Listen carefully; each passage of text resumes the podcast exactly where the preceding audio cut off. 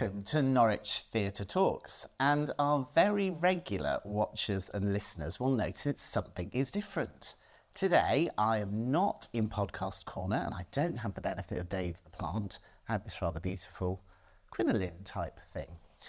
Because this is Norwich Theatre Talks on tour, it's wonderful to be here in South London, where rehearsals are taking place for our brand new co-production with Buxton International Festival. The show is called The Land of Might Have Been, and it's a beautiful telling of some of the early life of Vera Brittain and those around her growing up in those halcyon days just before the First World War. You will hear some music in the background because the, our wonderful friends from Buxton are rehearsing their whole festival here.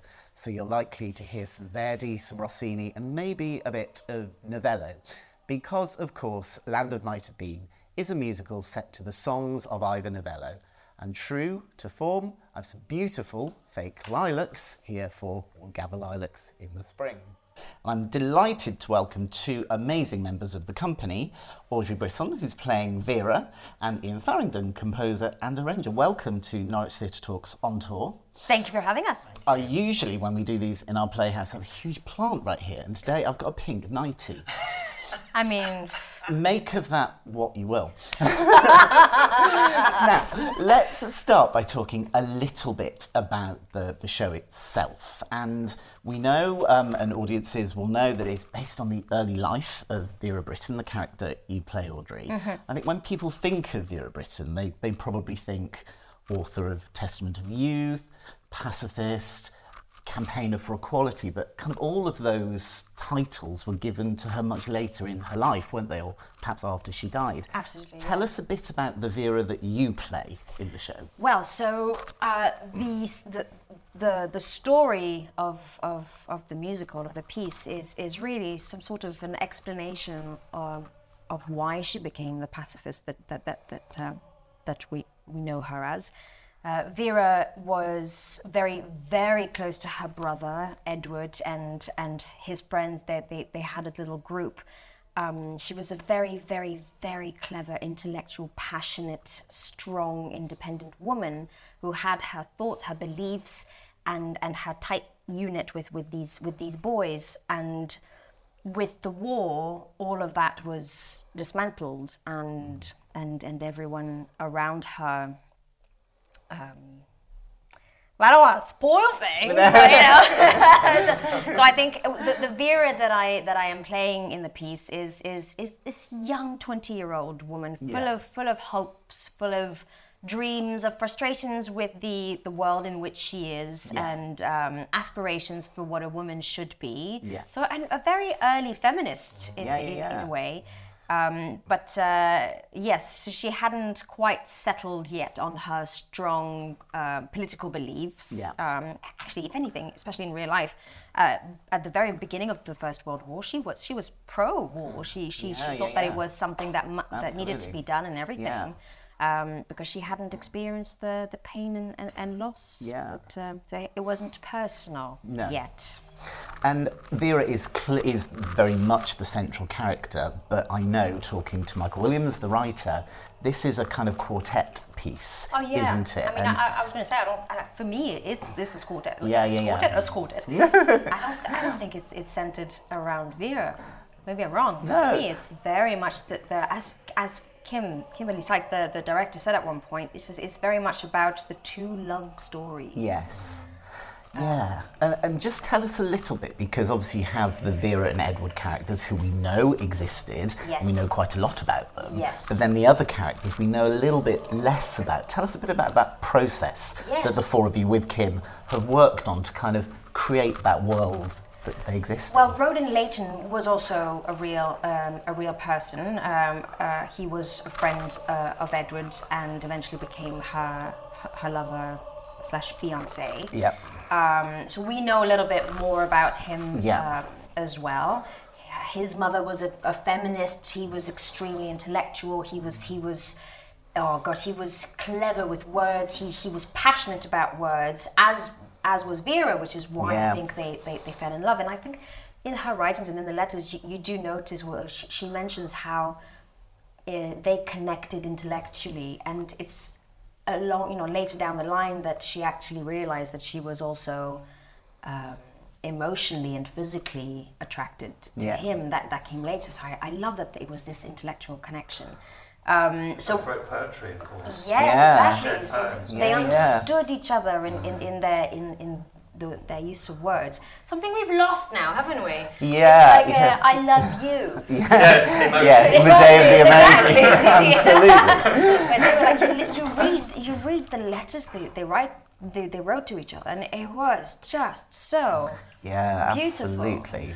And then Bobby, who's um, the, the, the fourth cavalier in, in, in our story, is actually a combination of two of two men. So Victor, uh, who was uh, a friend from bef- uh, pre-war, Yeah. was a good friend of, of, of Edward, and Geoffrey, who was later down the line during the war, who was also a very, very good Yeah. friend of, of Edward, and actually very close to Vera. Yeah, Post, yeah, post. Roland's death, they, they wrote a lot to each other. Um, so um, for you know reasons bigger than, than, than myself, um, the, uh, these two characters were amalgamated. Is that the word? Yeah, Um, yeah, yeah. into into Fantastic Bobby. Absolutely. So they they still had material of these Yeah. two people to create, but I think on the one hand it also allowed. Um, people in the room, kind of Michael license, yeah. and, and Kit, who, who who plays Bobby, to to, to define or play a bit, Yeah, bit more, and they were a bit more daring Yeah, yeah, yeah.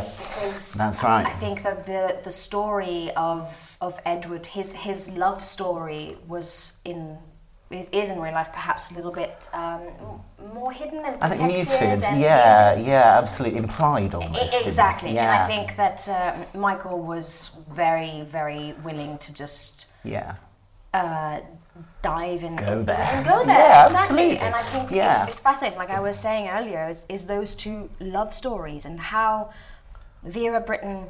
So Vera and Roland. I am talking so much. I'm sorry. Vera and Roland um, had a, a, a love story that was technically allowed and yet so protected by the chaperoning rules Mm. Yes. in, in that yeah, time. yeah. Um, and and then you have Edward and, and Bobby who have this relationship which, which is you know not even taboo is is, is That's is, right. uh, illegal. Yeah, yeah, yeah. But and and yet within that Ill- illegality, because they were two men, they had more freedom to just be together That's without. right. So Yeah. it's, it's, kind of those juxtaposition. And that sort of um, love denied theme i- i- is really prevalent, isn't it? Both in the in the same sex relationship that we see and in, in the heterosexual relationship. Yes. So back to the notion of quartet. I, I actually think that the piece is a quintet and, and the character you don't see on stage but you hear so beautifully in advancing the story is, is Ivor Novello himself and there are all kinds of synergies, aren't there, with his own story being a gay man who was never able to come out, had a long-term partner, you know, very similar to the characters we see. Absolutely, yeah. Yes. But critical to this project, and when Michael Williams, the writer, and I first talked about it, were the songs. Yes. And actually t- deep dipping into this massive canon. Yeah. Where, where do you start with that? Well, I guess you start with the hits. And, Yeah, and yeah. Novello had hits from a very early age, and, you- and you can start, and, and that's the one of the great links with this show is that is that his first big hit um, was at the outbreak of the First World War, with the song "Keep the Home Fires Burning." Yes. and um, and he was very young uh, when he wrote it, and it was a surprise hit, um, and it, in a way it was it was tapping into the jingoistic patriotism of the time, that, Yeah. that great fervour of um, of positivity about. Um, we're going to go and show those Germans what they deserve, and all that sort of stuff.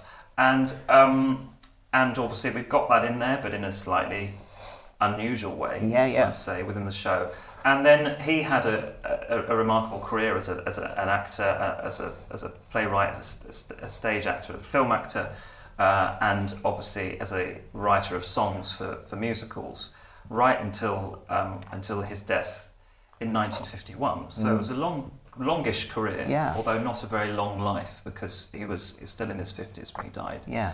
Um, and there were obvious hits of the day, and in Yeah. fact, they became hits in much the way that modern pop music does because they, they were they, they were songs that were taken out of shows and then were recorded and and bec- That's they, you right. know they're in the in the charts Yeah. the early charts And the notion of a novello musical, that, that's not new, is it? Because novello in, in the 30s actually mm. had full stage shows, which Yes. were, I believe, hugely popular at the time, but didn't stand that test of time. No, they haven't, and it's interesting. So I've watched a few of them because some of them have been made into films at- Yeah. at, the time. The Dancing Years is one, King's Rhapsody is another, um, which ends with a coronation, full coronation Oh, scene right. play, funnily enough. Um, and uh, they are very much of their time, Yeah. and the songs are, are wonderful. And he was a great songwriter, but he was writing his shows. He was harking back to the operettas of the beginning of the 20th century, Yeah. which were about uh, kings and princes and princesses and lovely big balls. And, and everyone's frightfully nice to everybody else. Do you love me, darling? Yes. And all that sort of thing. Quite. And uh, yeah, and, and then these very beautiful songs, often quite romantic, and then some slightly lively ones, some humorous songs, you know, a whole, whole mix. Yeah. And um, and the joy of what we've done and what Michael's idea was to say, okay, we're, we're not even going to go there with that those type of stories, No. which which seem just too comfortable, I Yeah. think, Yeah, yeah. and and too sort of um, safe, and find a really interesting, powerful, true story, and make the songs work the songs into this new context, which I think gives such an extra emotional power to them Yeah. because in their original context, um, they were often just nice songs. Yeah, yeah, you know, absolutely. we need a love song here, so let's Yeah. write a love song. Yeah, yeah. But then when you put it in the context of something so passionate and emotional and, and desperate, often, Yeah. um, it, Yeah. it, it becomes so- much more meaningful. And what that meant that I had to do was was knowing that that was the environment that the songs were going to be. Is that I could say, okay, let's totally rethink how this song sh- should go. Yeah. We've got the tune and we've got a basic idea of harmony, but all the rest should be Yeah, yeah. determined by the, the context Absolutely. of the show. So so that's where we've gone and, and we've we've not just used hits, but we've also used as Elton John says, deep cuts. Deep cuts. deep cuts. Deep cuts. Well, I hadn't heard that word until No. other day. Um, deep, deep cuts, where, whi- which are some of the lesser known ones that, that fit in, in terms of the, of the- the show. So there's so many great songs. It, it's not it, uh, on the surface. It's taking some Novello songs, fitting it to a story, but actually, it's not without its challenges, both for you as arranger and for performers. I mean, I've noticed the range of some of these songs is extraordinary, isn't it? And I guess one of the criticisms that I think has been levelled at Novello over the years is it, it's quite it's quite thick, isn't it? It's quite harmonically Yes. very rich, kind of quite Yes. treacly. And Yes. have you sort of had to sort of think about Oh, that to give hugely. Yeah. not, not give the audiences indigestion. Yeah, exactly. Well, so I mean, there's there's there's well, there's there's a few things. One is that they were originally written for essentially opera singers. Yes. Um, they were light opera sing operetta singers, uh, and um, we have the, the luxury of having um, opera singers, but also Non-opera. non-opera singers. How would you describe yourself? Musical theatre singing actors? I don't know, Yeah, but yeah. but you know, and, and what that means is that that changes the way that that, that just changes the sound of it straight Yeah, away. yeah. Uh, we've got a we've got an orchestra, but it's not a full size symphony orchestra, which he had. So he had an opera size orchestra Yeah. of about 40, 50 players. Um, and the style of that period, when you listen to the original recordings, because that's another luxury that we have, particularly with with, uh, with everything being online, is that you can listen to the original recordings, and they, as you say, they were um, they were often very swoopy, very thick, very luxurious, and uh, and I think what what we wanted to do and what we've done is we've gone for something much more uh, in, in not in all cases, but in a lot of instances, the, the songs are much more intimate. Yeah. They're much more personal. The harmony is is much um, much less uh, sort of st- it's not as sweet. Okay. You know, I've, so I've re- I've reharmonized, and and sometimes they are they're much more um, in a sort of modern musical theatre Yeah, uh, yeah. genre rather than an, an old Viennese 19th century. Yeah, yeah, style, yeah. If you like. Absolutely. Now, Audrey, did, did you know any of the Novello songs when you came to this Absolutely project? not. And and and uh, to my shame, I mean, people in the room go, "Oh yeah, you know, there's this famous song. Nope, absolutely not. I knew there was a, a, um, a theatre that was named Ah, Novello, the name. and then Yeah. I didn't even know about the awards. Like, I'm, I'm ashamed to admit this. No, I, no. I knew absolutely nothing about Ivor Novello. Uh, and I was asked to um, uh, self-tape for uh, for this project, and I, I, I sang two songs, and I, I asked a wonderful friend of mine who's an MD to, to, to play for me, and and once we stopped the, the, the tape, we spent 15 minutes just talking about the beauty of, of, of Yeah. the music, which had already been arranged by so that's probably why. But also, it's just that, you know, I, uh, it's music that lends itself to. Uh, I don't know. I don't even know how to describe it. It it, it, it, it brings the emotions, Yeah. it, it, and it it's it's tricky technically, but also it feels like it sits well with the voice. Yeah. I would um, uh, compare it to fashion, where you know the low cut jeans that don't necessarily fit the hips of a lady, whereas you know you go a little bit earlier in time and it was just a bit higher and it was just Yeah, yeah, yeah. flattering.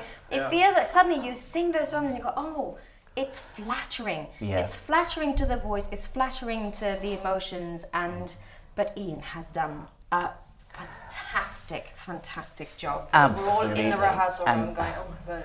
And no spo- no spoilers at all. But I heard the overture the other day, and I think that's going to be a really, really special moment. Probably traditional big overture, that sort of sense of excitement it is. before the curtain curtain goes up. Do you hear it with the actual musicians? Uh, no, we no, haven't got quite. We haven't one. got we haven't got there yet. That's next week. Yeah, yeah, yeah. Now, just just just to you guys a little bit as well. Um, Iain, you've been quite busy recently, haven't you? you I um, spotted him on TV. can, can, can we touch can we touch on that because we feel very very lucky to have you. You got, you got another commission fairly recently. Indeed. Um, yes. Tell us about that that process it, it- because it was a fascinating, not just being commissioned to write for the Coronation, I think you're referring to, yes. Exactly. Yes, the um, not just being asked to write a piece of music for the coronation, but actually Yeah. the, the piece itself was not wholly dissimilar to Land of Might Have Been. It was bringing together It's a number of different songs, wasn't yes, Yes. So, um, yeah, so for the coronation, so I, I was asked to arrange a number of the orchestral pieces for the small, smallish orchestra that was up in the organ loft. And then I got asked to write an organ piece um, that was to do with the Commonwealth and the fact that um, because the, the, the, the monarch is the head of the Commonwealth, they needed a piece that, that represented that in some way. So they asked me to write a shortish piece, about five, five and a half, six minutes, um, that was that would quote um, lots of tunes from around the world and all these different Commonwealth countries. So I spent a month researching Wow. lots of traditional tunes, and um, and I asked Canadian people. one? The Canadian one was "I'se the B'y." Ah, I'se the B'y, dum da dum da dee, ba dee, dee, dee, That's jolly. um, which a friend, a Canadian friend of mine, had recommended. Yeah. Along with a whole, so I got, I, I, I researched. I got a great long list of tunes. Got recommendations. Got a recommendation from Michael for a South African tunes as well. Of course. Um, and um, and then I worked out the sort of piece I wanted to write and put them all together and reworked them and, and put them into this sort of slightly jazz uh, idiom, which is how I write. Yeah. And um, and there it was. It was played before the service. On, Amazing. On the organ, and we got and we got front seats. You in, did. in ab- the Abbey, Absolutely. which was amazing. Absolutely. So Front, it was a joy. front Yeah. row. What, what an incredible, incredible experience. Now, we've, t- we've touched on Canada, uh, and I wanted to just mention, Audrey, something people might not know, but that you were part of Cirque du Soleil for quite some time, weren't you? Tell us, starting out, starting out in the in the circus and here playing Vera Brittain. no, what, what, what happened? Some people run away to join the circus. I know, You- so I, you- I ran away from you this. ran- um, so, uh, uh, yes, uh, I mean, I was I was very young, um, way back when. Uh, my my so Cir- Cirque du Soleil is as old as, as I am. There you go. That gives you a clue. um, my father joined um, the circus uh, a few years after its um, conception, um, and uh, as a as a MD musical director Yeah. and mu- uh, musician. and uh, so m- my mother and, and myself were following him on tour and at one point there was another little girl who was in the show she needed to go to school so they just said do you want to to jump in and i was four at that time and it was an, an act we were 16 on one bicycle at the end Wow. and I remember distinctly coming in, you know, on stage and the entire audience going, "Oh," and I hated it. I was like, I am a performer like the others. Why would you treat me like that? Um, and uh, so I did that for a few months, uh, and and then I said to my father, I don't want to nap anymore. And he was like, Well, you, you know, we're doing two shows a day. Yeah, yeah. You're four years old. You, you have to nap. If you don't want to nap, you go back to Montreal to your mum. Fine, I'll go back to Montreal to my mum. I didn't want to nap. Um, and then he was offered uh, his first show as, as main composer, uh, Quidam, in 1996. And uh, the, com- the, the director, Franco Dragone, who's since passed away recently, um, uh, remembered me and said, Is your Wow. daughter still uh, playing piano? And I said, No, the time I was playing cello.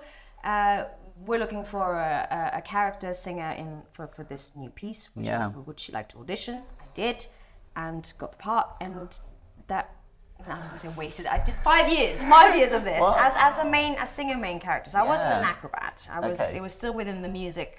Any aerial Aspect. or uh, Well, so then because I was on tour for five years, you- Yeah. you, end up learning Yeah. the tricks. So I, Yeah, yeah. I, I developed my own um, aerial hoop act.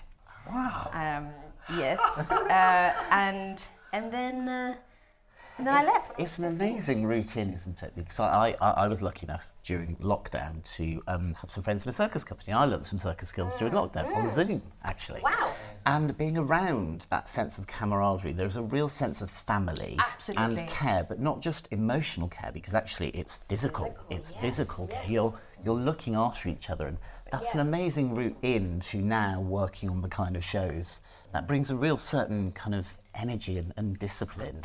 Exactly the word discipline and a, and, and a different different approach to, Yeah. to, to work I would say. That that um, you know the whole show must go on thing is is a real thing in, in, Yeah. in, in the circus world. You're you're injured but you don't stop. You know Yeah. they just strap you. We've got two physios in the back. They strap you and you just you go back on stage. And and as you say we were 54 performers in a show plus the technician. So it was a big big big family and and it is a long tour you know Yeah. five years.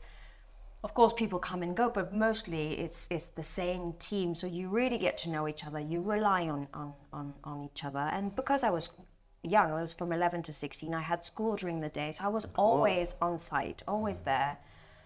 Uh, so yes it, it, it keep, gives you it teaches you a different Yeah. aspect of you you don't stop you don't I, I it took me a while to learn how to miss a show if i wasn't feeling very well because for me it was like you just carry on you Yeah. vomit no, Yeah, you carry on you go on you do it And then at the end of the show, you take the tent down, and off you, and off you go. Yes, yeah, yes, yeah, yeah, at the end of yeah. yes, yeah. So we, we learned the tricks of just starting to undo everything during the show, so then we would be like home sooner. Well, I'm not. I'm not going to mention this to the director, but you know, Vera did some aerial hoop at the end of Land of Might Have Been, you know, maybe a, le- a learned addition. maybe not. May, maybe not at the moment. That, that I was, I was, I was very young back then. Things- Things have changed. God no. I mean, coming coming up and down the stairs at the moment is just leaving. me well, we've got to let these guys go because you've you've your first rehearsal room run of the whole show this yes, afternoon. today, yes. Um, opening in Buxton on the 7th of July. But take us back to the show. So it's, it's hard, isn't it, when you've been so close to something, you've been rehearsing it, you've been learning the character, you've arranged the whole thing. If there was one moment in the show that you would, not a spoiler, there's a moment that you would give to people as, as, as a reason to come see the show. You mean a, a, a, a, a, a, a moment, a particular moment? Or a song. Oh, there's too many. There's so many. One of the things that's worth saying is that there's such a variety of Yeah. music within Yeah, yeah. the show, and also um, I've written a couple of songs for it that That's are right. very, very different. And from, there's a both mashup, from Novello and from each other. There's a yes. mashup, So, so one, so there's a song that is that is like early jazz. Yeah. And and is and is pure, it is classic music theatre and is and is wonderfully choreographed in Yeah. a in a music theatre, all singing, all dancing way Yeah. which is amazing, and you get that. And then there's uh, and there's another song that I've I've written, which there I can hear them rehearsing upstairs, um, which is the complete opposite, and is something much more. Um, you know, uh, it, it's it's you know it's quite it, it's it's a little bit gritty, but also it's it's very emotional. Yeah. And so there are so many extremes of of feeling and character within the show that I really Yeah, couldn't pin okay. down one moment. So, well, okay, we'll take music, that musical breadth actually, and- and that, that, that I think is going to be fascinating for people who think they know Novello. To kind of come come and hear this, come hear. this. Yes. How about you, Audrey? If you Well, I were think, to, I think s- I think similarly. I, I don't know that I could find a moment. The opening of Act Two, I find really beautiful. Mm. The, the, the, the, the song is very is very beautiful. The choreography is is fast is is just is is, is stunning. Um, uh, I'm not in it, so that's why. It's um, uh, but I would I would say just you would ha- the the entire piece is Yeah. is a moment in itself, and I don't mean to sound corny, but but it, it it's it's true, and I think what's beautiful is it's taking material, um, you know, from from, from Novello and Brittain that are that are. And I don't mean that in a negative, way, but are dated in the sense that it was, you know, a moment in time. a moment in yeah, time. that's and, right. and, and it's it's it's material that perhaps a certain generation would be more um, aware of, Yeah. and the, the newer generations not not so much. And I think that what's brilliant about this piece is that it's it's it's kind of bringing a slightly it's not modernizing it, but it's it's it's refreshing material. That's uh, and right. That that that that is not necessarily accessible That's at the right. moment, and I, I think and, that is and great. making it relevant. Making it That- relevant. That's Thank you very much. absolutely Yes. it. Well, we need to let you get back, but Audrey Brisson, Iain Farrington, thank you so much for joining me on Norwich Theatre Talks on tour. Um, and good luck for the show and the last of the rehearsals. We can't wait to see it. Thank, you very much. And you should bring this with you next time. Replace the plant. I absolutely, yes. Thank you, guys. Thank you. Cheers.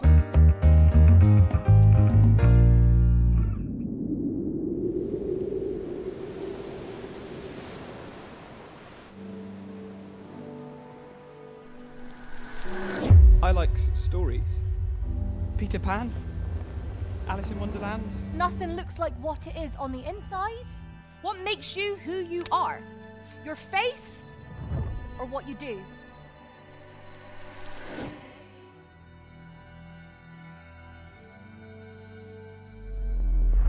There's things what lurk out there. Can you be brave? This, it isn't pretend, it is real. All of it was dreamed into existence. Go away! Give me my boy! No, you stay out, stay out! Will anything ever be like it was before?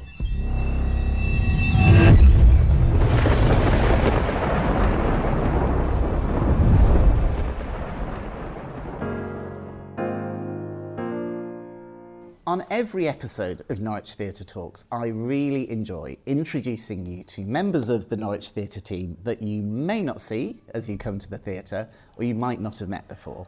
And today I'm really pleased to welcome our head of AV, Declan Matwij. Hello. Dec, welcome to Norwich Theatre Talks. Thanks for having me on. Oh, you're very Very welcome. warm in this room. This this is quite an incredible thing because Dec actually is in charge of recording these podcasts, so he's being a guest and video engineer at the same time.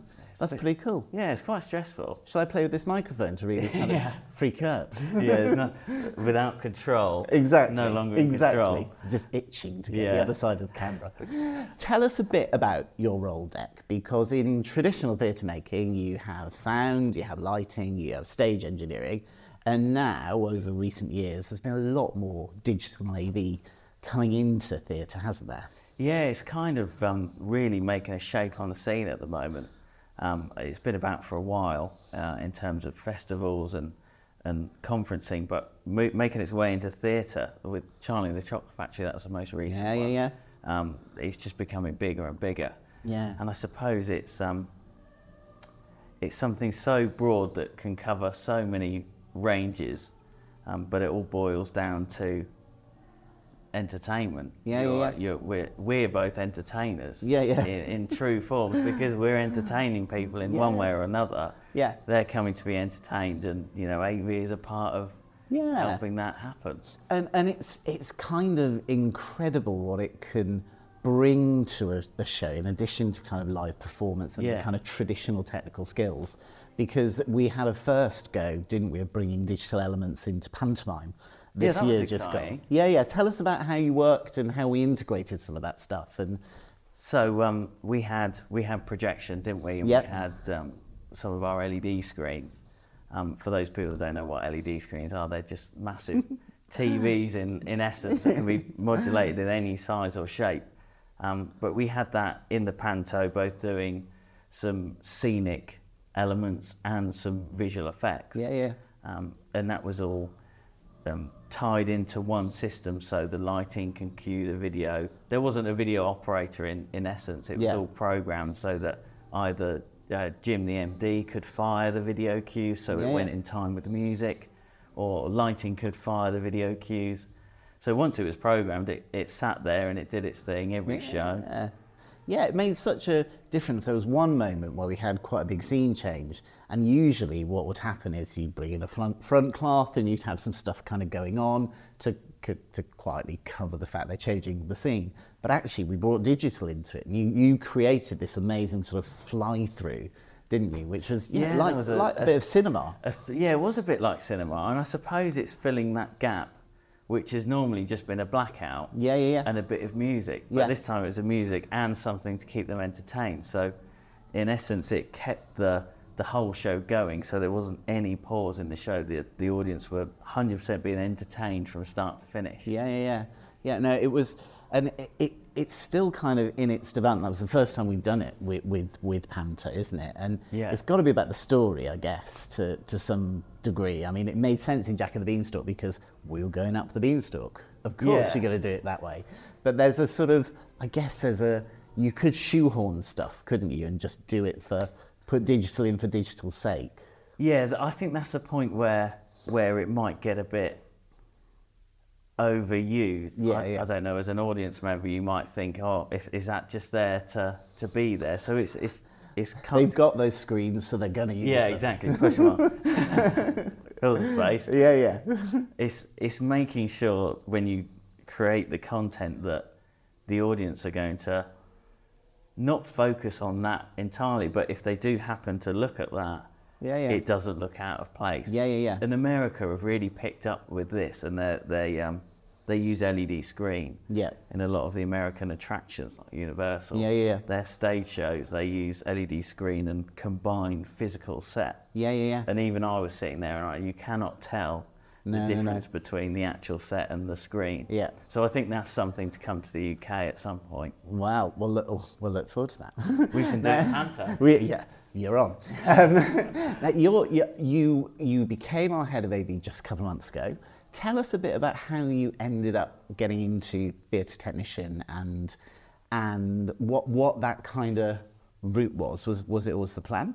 Well, I, I just went for a pint with someone one day and they Hey. said, Do you want a job? Hey. um, I started, as we all do in amateur dramatics. Yeah, yeah. I suppose one time I always wanted to be on the stage, uh, but failed. Um, but I, Still I, time.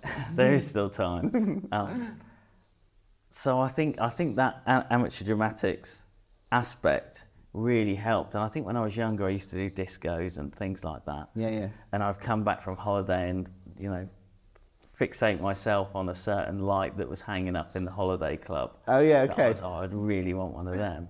So it started from that to doing discos to then helping with Amdram. Yeah, yeah.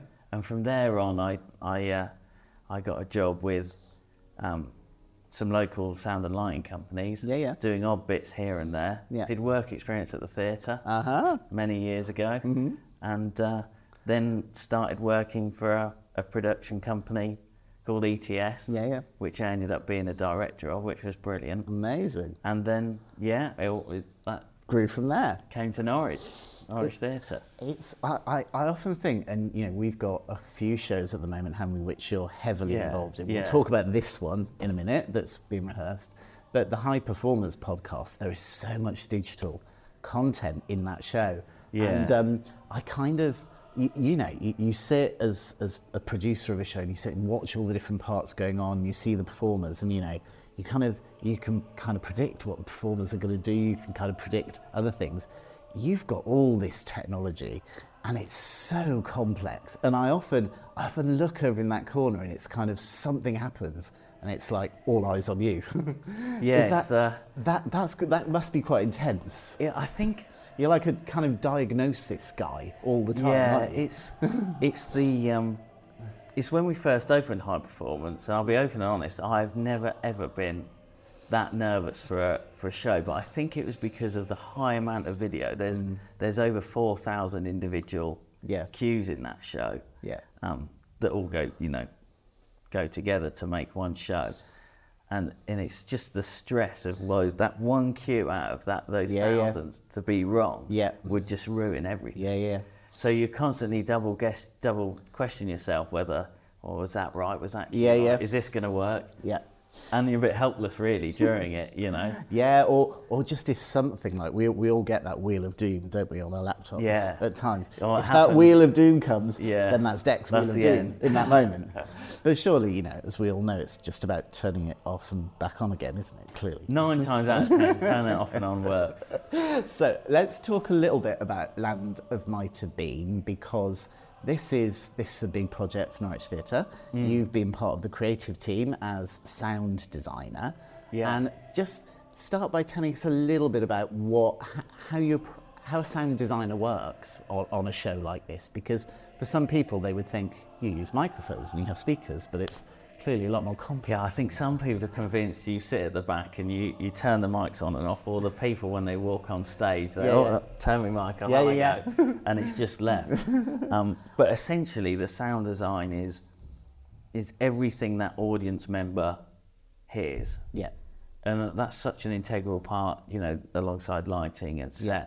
to make the story. yeah Um, and it's a way of portraying emotion. Yeah yeah You know, it's not just one set level and it's it's on throughout. It's Mm. it's the levels to create the levels of volume, for for an example, to create the emotion throughout the piece and help portray Yeah. the story. Yeah, yeah, and, and I often think people come into a theatre and they sort of see bits of theatre kit kind of around lights Mm. and, and, and speakers and stuff, but probably don't realise the kind of intricacy of how you place all of that Yeah, so it, it goes from you start off with the the show itself, what you think it will require. So you go from what speakers to use, what microphones to use, what headsets or how you're doing your mic placement, the amplifiers, the, the schematic drawings of the sound system. yeah, yeah.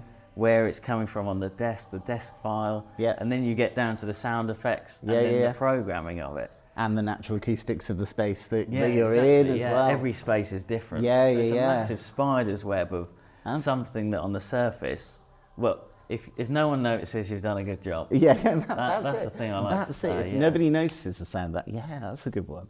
And, and this show in particular, uh, it struck me when, when we started off that we've got some singers in this cast who've trained operatically, Mm. so won't be accustomed to using amplified sound or microphones. Some that have come through musical theatre, and we've a live 16-piece orchestra in the pit. How's Yeah, that- it's a, uh, it's a no small challenge. yeah, it's, we'll, we'll see how it goes next week. Yeah, it yeah. goes into tech, but it, it's an interesting, an, interesting, I don't know, scenario to be a part of. It's Yeah, yeah. quite new. I don't know anyone of, who, who's done it before. No, Um, no, it's bringing together those different disciplines. Yeah, know. which are very different, aren't they? Yeah, on- on the absolutely. surface? So it's it's all about it will all be about the mic placement and the Yeah. mixing. Yeah, yeah, yeah. Stan, our sound number one, is going to do a great job on it. Absolutely. Of mixing the show. Fantastic. Great. Dec, thank you very much for joining us. Thanks for having me. Um, we wish you all the luck and and good stuff for Land of Might Have Been. Thank you it's going to be amazing. And if you don't notice the sound, Dec's done a good job. oh, I haven't done it. oh, yeah. If you can't hear it, that is also an issue. Thank you very Thank much. you, Dec. Thank you. Well, thank you for joining us once again. It's been fantastic to bring Norwich Theatre Talks on tour. And I hope you've been able to have a lovely listen to our brilliant background accompaniment as well. If you listen very carefully, you can hear some Ivor Novello going on at the moment. This has been all about Land of Might Have Been. It's a huge and really exciting undertaking for us as Norwich Theatre as part of our ambition to originate and co originate new work for our stages. If you haven't booked tickets already, I would highly recommend the show to you. It opens at the Buxton International Festival on the 7th of July and then in Norwich on Tuesday, the 25th of July. I look forward to seeing you there and thank you for joining us. See you next time.